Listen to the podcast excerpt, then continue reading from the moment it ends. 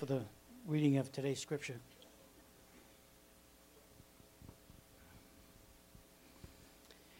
Genesis 1, chapter 1, verses 1 through 5. In the beginning, God created the heavens and the earth. The earth was without form and void, and darkness was over the face of the deep. And the Spirit of God was hovering over the face of the waters. And God said, Let there be light, and there was light. And God saw that the light was good. And God separated the light from the darkness. And God called the light day, and the darkness he called night. And there was evening, and there was morning, the first day. And in John uh, chapter 1, verses 1 through 5. In the beginning was the Word, and the Word was with God, and the Word was God. He was in the beginning with God. All things were made through him, and without him was not anything made that was made. In him was life, and the life and the life was the light of men. The light shines in the darkness, and the darkness has not overcome it. This is the word of God. Let's remain standing while I uh, just pray for the sermon. Father, we love you. We've come to hear from you today, Father. So we pray that uh, we would open up our hearts to receive what it is you have for us today, Lord. Father, we all have a need to just hear from you, and I just pray that you would anoint the lips of, the, of uh, Mark as he brings forth your word today, Father, and just let it sink deep uh, into our understanding of who you are and the desire you have for us as your children. We love you and we thank you. Just bless this time in your son's name. Amen.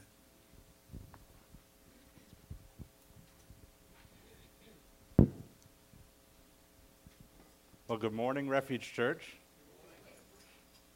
I, uh, as you can tell, you're looking around this morning, you see a lot of Patriots jersey, a lot of Patriots gear. It's a big game today, and uh, as I was sitting down there, well, you know, if you're watching the game this afternoon, right before the game, you'll see a lot of the uh, position groups get together, and they'll be jumping around and firing each other up. And as I was sitting in my seat down there, I was like, you know, they expect me to sit here and just be still and somber in this church service, but I'm, I'm ready to go. I'm ready to get into it. So, uh, so uh, if you will indulge me, I'd just like to pray uh, one more time, please. Dear God, we're just so grateful for today, Lord. We're grateful for your word, God. We're grateful that you brought the, uh, the group from Mexico back safely, God, and we thank you for that, Lord. We thank you for Pastor Kyle. We pray for him right now as he is out, Lord, um, seeking you, God. I pray that you would just shine a light in his life, Lord. Um, Lord, I pray this morning that your spirit would speak to us, Lord. I thank you for what you've uh, shown me in preparation of this, Lord, and I pray that you would just use it in the lives of all of us here so that we can glorify you, God. It's in your name that we pray. Amen. All right, well, I am excited to be here this morning and have a chance to get into Genesis chapter 1. Uh, last week, Pastor Creaney did a great uh, intro into our study that we're going to be spending some time in the book of Genesis. And uh, luckily, I get to kick that off. And it, this is a particularly exciting chapter because this is where we first meet God. Um, this is the, the beginning. Uh, in any story, we meet the characters along the way. And there's a character establishing moment in each story. This is a moment early in the story when we meet the character and we learn something definitive about them. We get to know this character. Um, I'm kind of a TV junkie, so a lot of the you know examples that I have might come from TV. But maybe if you guys have ever watched The Big Bang Theory, uh, there is an right in the first episode. There's a scene where Penny is sitting on Sheldon's spot on the couch, and Sheldon goes into this epic monologue about how this is his spot and you can't sit here because this the air conditioner blows directly on him at a certain place in the summer and in the winter the wind uh, the heat blows one way and it's right the perfect angle to the tv and you can't sit here because this is my spot now we learn about sheldon right in this first interaction that he's kind of selfish and he's uh, particular, to be kind. Um, maybe if you've watched the BBC show uh, Sherlock, there is an example in the first episode Sherlock Holmes meets John Watson. And within just a couple minutes of their interaction, Sherlock is able to deduce things about him that no one would ever be able to figure out. He knows his history in the military, he knows his family history, problems that he has, all just from a quick interaction. And we learn about Sherlock Holmes that he's the greatest detective that's ever lived because he can pick these things out so easily. Um, and then, you know, my personal favorite is from uh, the old Willy Wonka and the Chocolate Factory movie. Maybe you guys remember that with Gene Wilder. I used to love that movie um, when I was a kid. And, you know, you go through the beginning of the movie, and everybody's excited to go to the chocolate factory. And there's this big party going on outside. And then all of a sudden, the door opens, and here comes Willy Wonka. And he's got a cane, and he's limping slowly, and you hear him click, click, click, click, click. And it's this long, drawn out scene. And then finally, he gets to the end, and his cane kind of moves a little, and he looks like he's going to trip and fall, but he does a somersault out of it, rolls, and everybody goes crazy, and they're excited. Uh, we learn about Willy Wonka a couple things. We learn you probably can't trust him, and that you never know what to expect when you see him. So these are character establishing moments. They're things that we learn about these characters immediately, and they inform uh, the rest of what we know. Um, Genesis 1 is our introduction to God. Uh, I don't read much fiction, but recently I read a short story, and there was no dialogue for the first few pages. It was all scene setting, and I got bored pretty quick. Um, there isn't much scene setting or backstory in Genesis 1. His presence is assumed by Moses, and very quickly we'll see this morning the character establishing moment of God. We'll see how God uses light to fill void and darkness. So, again, very quickly we jump in, and Bill read this morning um, from Genesis 1. I'm, I'm going to read it again, starting in verse 1. In the beginning, God created the heavens and the earth. The earth was without form and void, and darkness was over the face of the deep. And the Spirit of God was hovering over the face of the waters. So, without form and void. We're jumping very quickly in verse 2. He says, The earth was without form and void. They're empty. Um, the message is clear here that everything comes from God, He created it. In Revelation 4:11 it says God created all things and by his will they existed and they were created. Um, if you read and we're not going to read through each verse in Genesis 1, but if you read through them you'll see that there are so many things that are created that we might not even think that they had to be created because they're so intrinsic to our everyday life. When he talks about creating light and then calling light day and day and night, he's creating all these things because nothing existed when he started. There was nothing. He created it. But at this moment, in verse 2, there was nothing. The earth was without form and void. I'm going to read to you from um, the Keyword Study Bible. If you guys have ever been able to uh, read one of those, it, it talks a lot about, uh, like it gives the definitions of the original Hebrew or Greek words. And there's a word uh, for formless or without form um, in the Hebrew, and it's uh, tohu, I think. Um, I'm going to read it. It says, The word comes from an unused Hebrew root word. It means desolation, a desolated city, a worthless thing, confusion, emptiness, vanity, wasteness, unreality, nothing. It says that this word has no parallels in other languages. There's no, there's no word for this in English, so that's why we're trying to come up with all these other words to convey it. So we have to use the context from the Old Testament to, to try to understand it. But there's one thing that's very clear that it has a negative connotation. Uh, it's been translated differently by different scholars. Sometimes you'll see without form and void, like we had this morning. Um, others say unformed and unfilled, void and vacancy, absolutely nothing whatsoever, a formless waste, waste and void, void and vacant, a desolate waste unformed and void. In the message, um, that's a paraphrase version of the Bible, it says, The earth was a soup of nothingness. Now, for me, actually, that's kind of nice because I don't really like soup. So if there was nothing in it, I'd be happy. But for most people, a soup of nothingness, not so great. There was nothing, complete emptiness.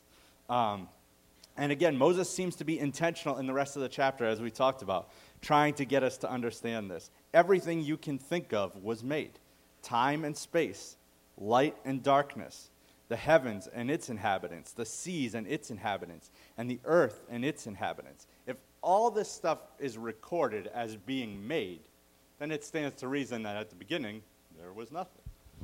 Um, I recently got a, a new job, and I work with a group of engineers. And basically, it's the job of an engineer to think of everything.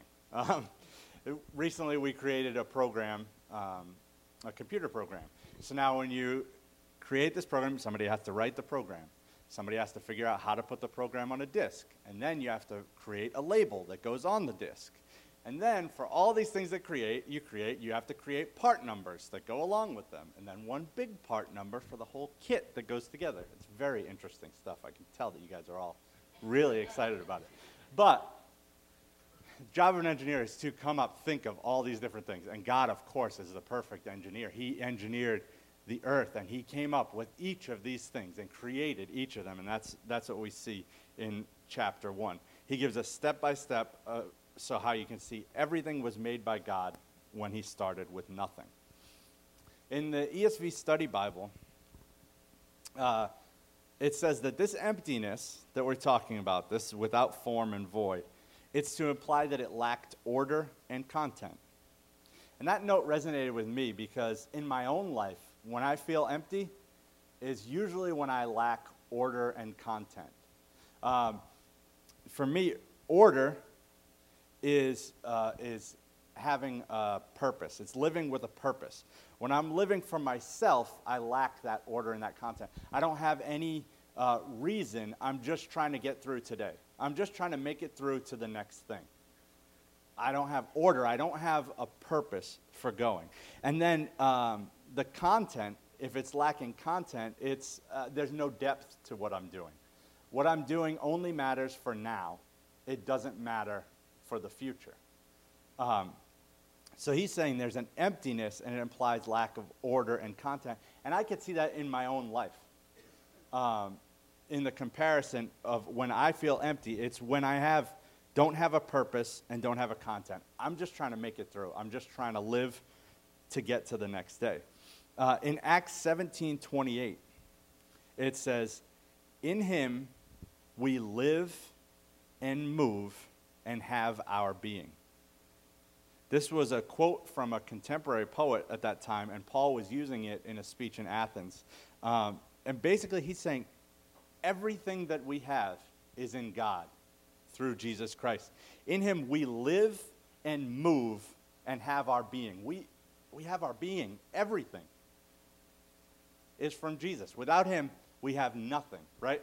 That's the, that's the opposing side. If that's where we have our life and our movement and even our existence, then outside of Him, we don't have life, movement, or existence. What we have is empty.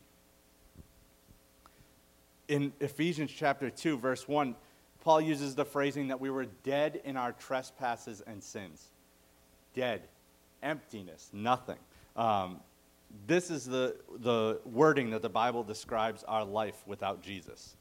Um, you know, throughout my life, I've uh, struggled with some with uh, bad sinuses, right? I always stuffed up, and recently I had some diet changes, and I uh, and it cleared it cleared it up quite a bit. And I remember talking to Tammy one day and saying, "This is what it feels like to breathe."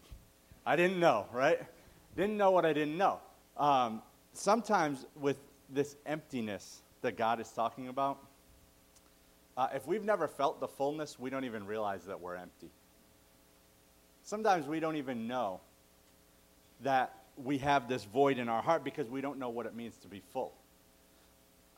But other times, we're very aware of the emptiness. We can feel it. We've tried to fill this void with anything and everything that we can think of. If you're here this morning and you say, I feel empty, I want you to take heart. Because if you don't know Jesus, that emptiness is exactly what you're supposed to be feeling. Because there's a void in your life that only He can fill.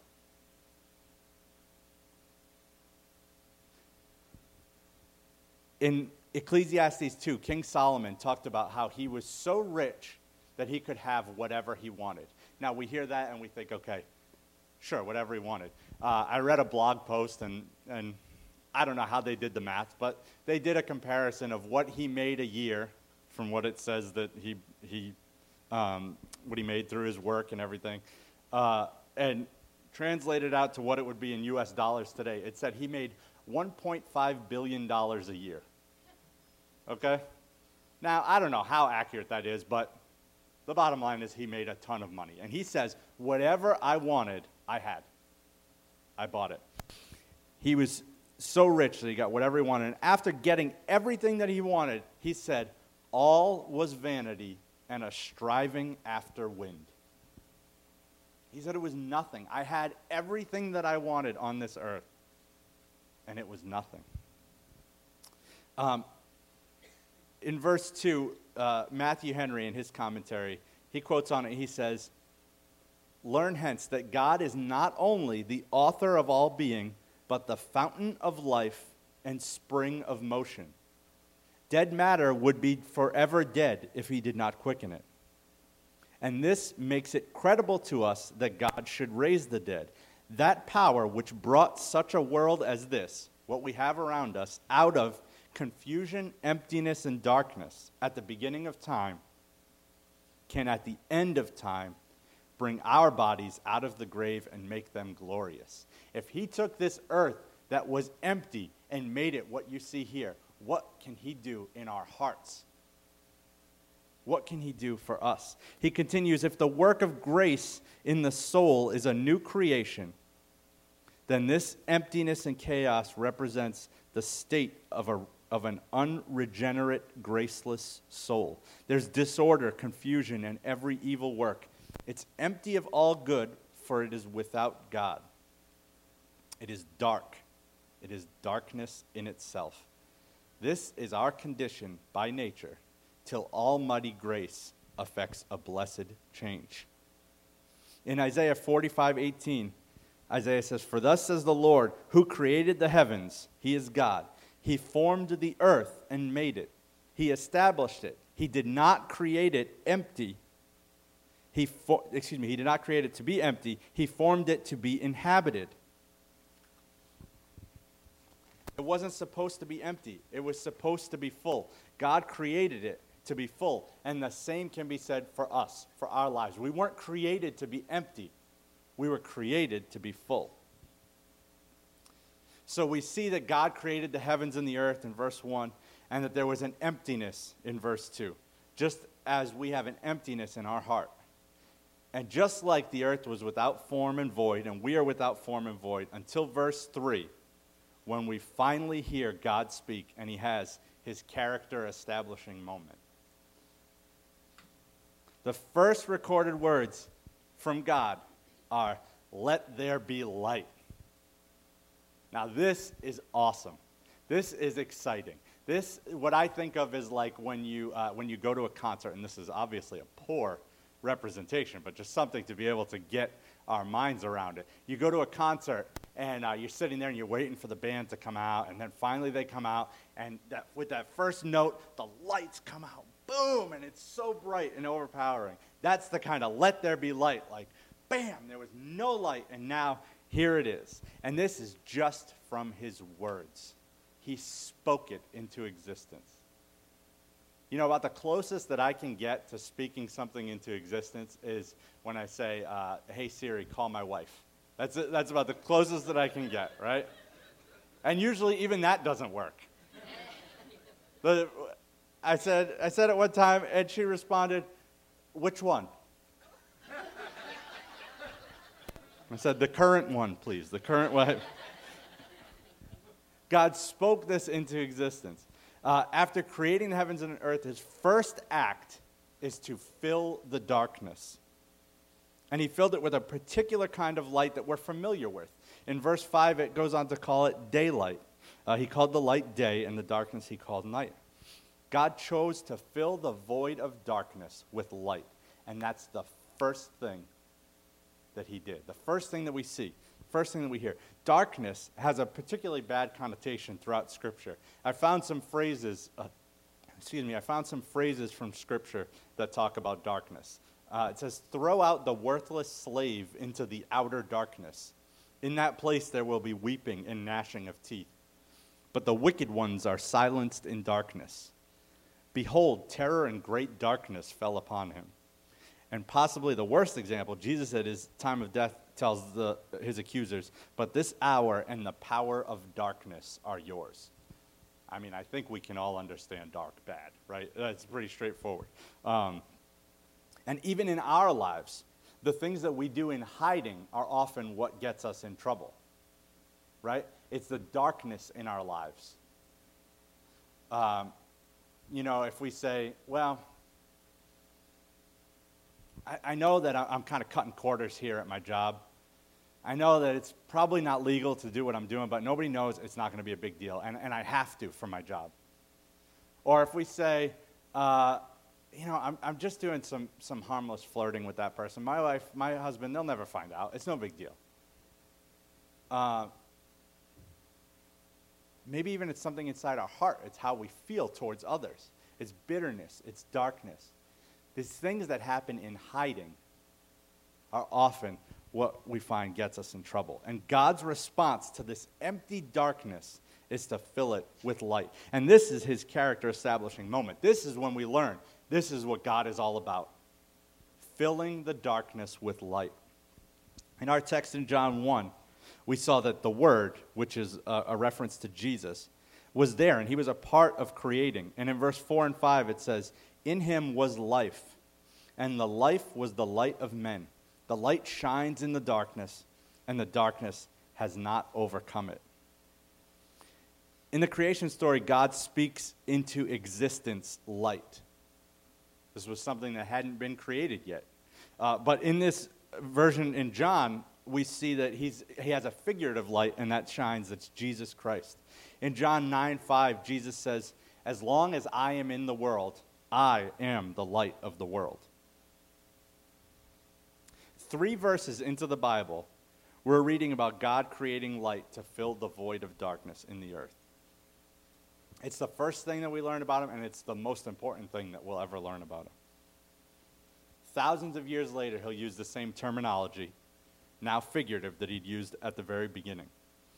In a few sentences, we're introduced to God, his spirit, and his word we have a matter of fact statement that the universe was made by God with the kind of power that turns nothing into something and darkness to light.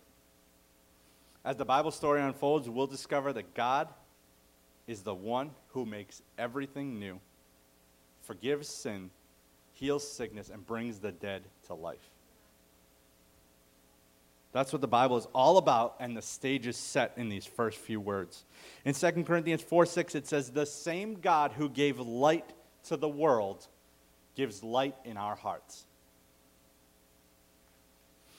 The problem that we run into often, and tell me, you know, maybe you guys are different than me, but this is a problem that I run into often, is that I don't see the light in our hearts as daylight, always there shining brightly. When you go outside, it doesn't matter if there's clouds in the sky, it's still light. You still are able to see things.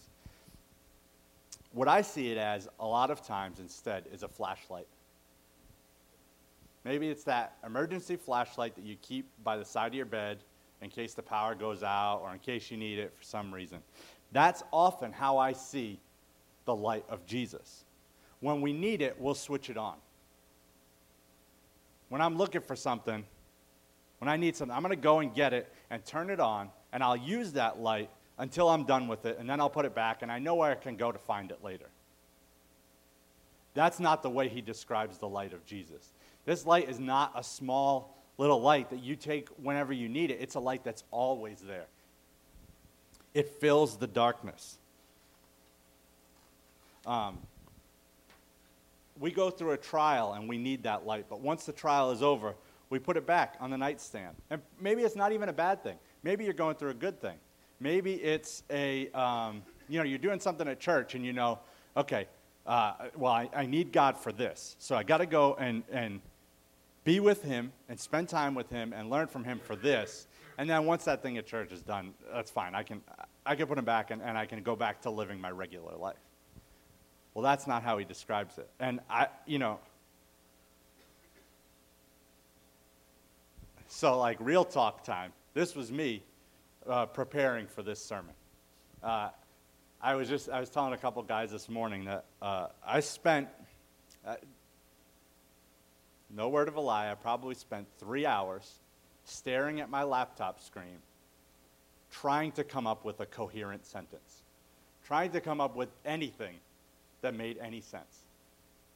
And that's because recently I've allowed a lot of distractions to get in, and I haven't been spending time with God. I haven't been uh, living in the light. So I sat there and I was like, I don't know what I'm going to do. I'm going to stand up there and just be silent, I guess, for 30 minutes and hope that they don't stone me because I have no clue what I'm going to say. Um, now, this is the glory of God that in that time when I went to Him, He provided for me.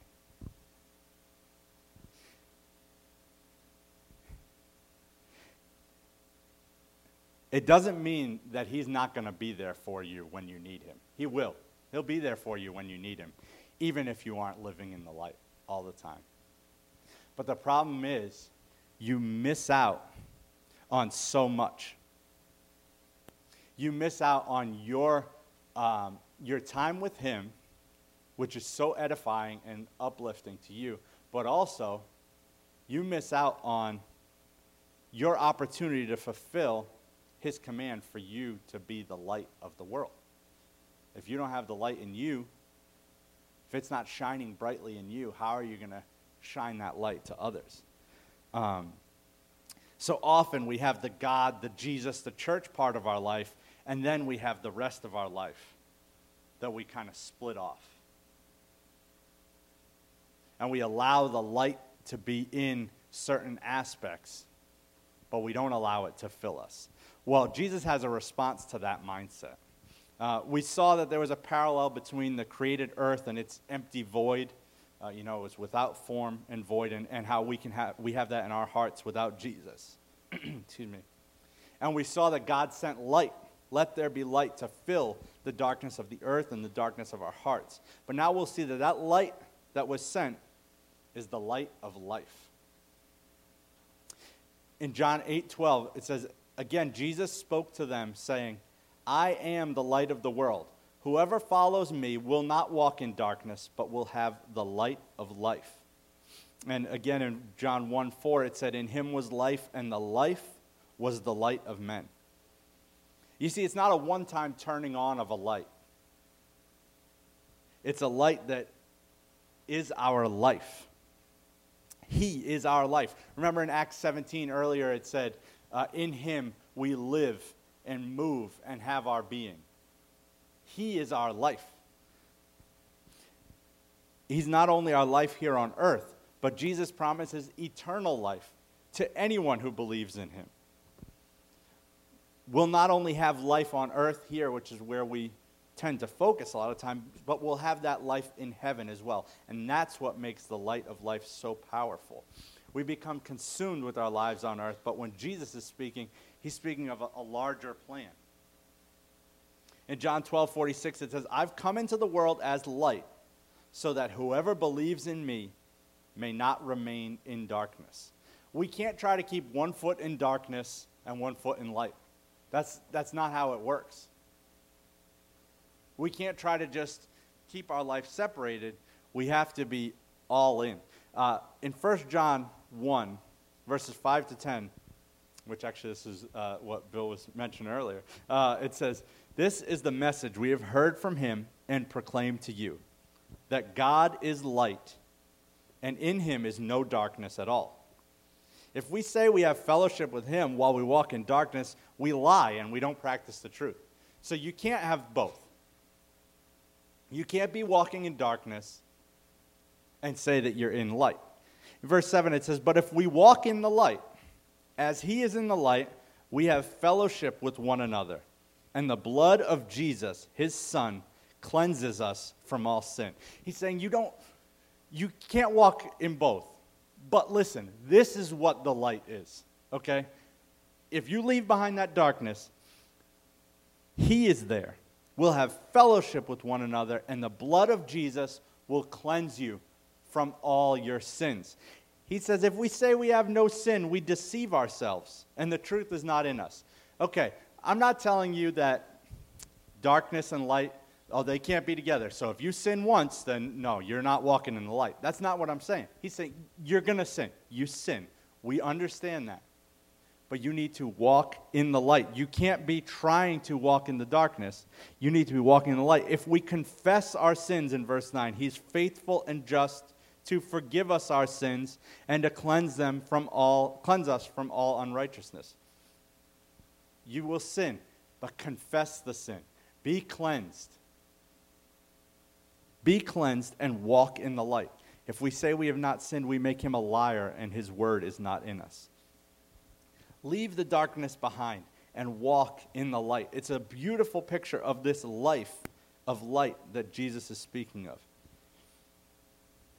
When we're living in the light, we have this blessing in our lives, but as we mentioned before, we're also able to fulfill our calling to be the light to others. Matthew 5 14 to 16 says, You are the light of the world. A city set on a hill cannot be hidden nor do people light a lamp and put it under a basket, but on a stand, and it gives light to all in the house. In the same way, let your light shine before others, so that they may see your good works and what? Give glory to your Father who is in heaven. Let your light shine before others, so they can see the good works to give glory to God in heaven. Uh, of course, I read these verses, and, and if you know any uh, kids songs, you immediately think of um, of what? All right, thank you. uh, this is the light of mine. I'm going to let it shine, right?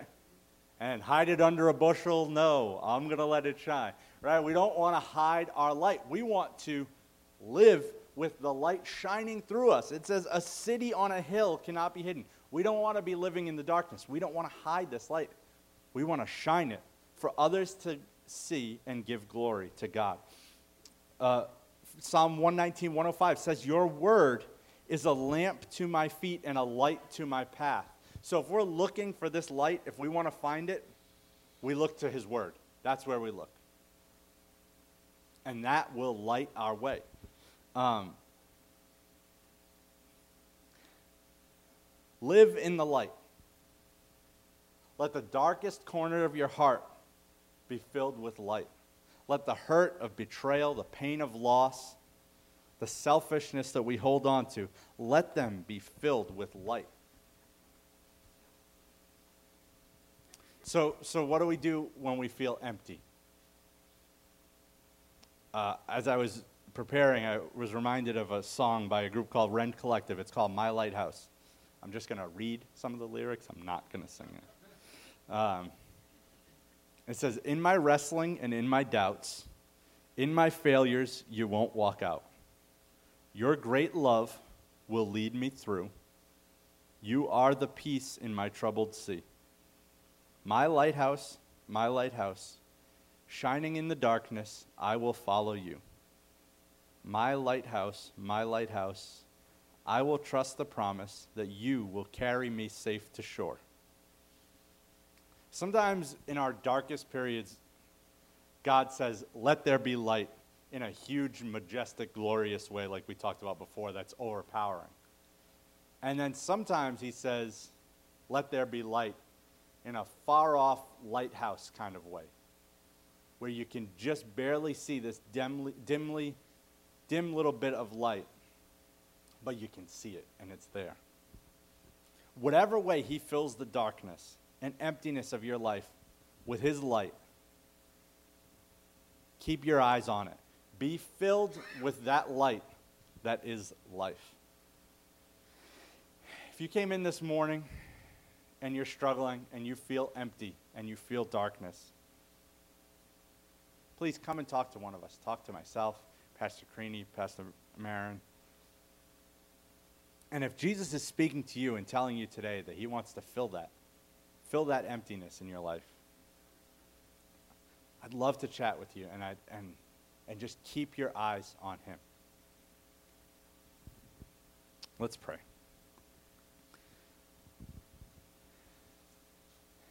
Dear Lord, we're so grateful that you chose to fill the darkness of this world with light,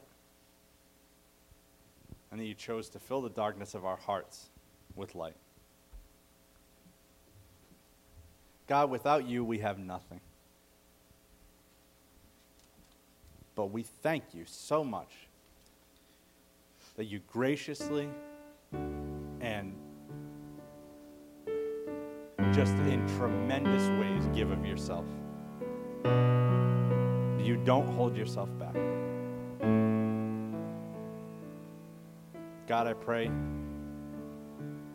as we go out this week, Lord, that we will live in the light, that we'll let you shine through us, that we'll be looking to your word for that light. It's in your name.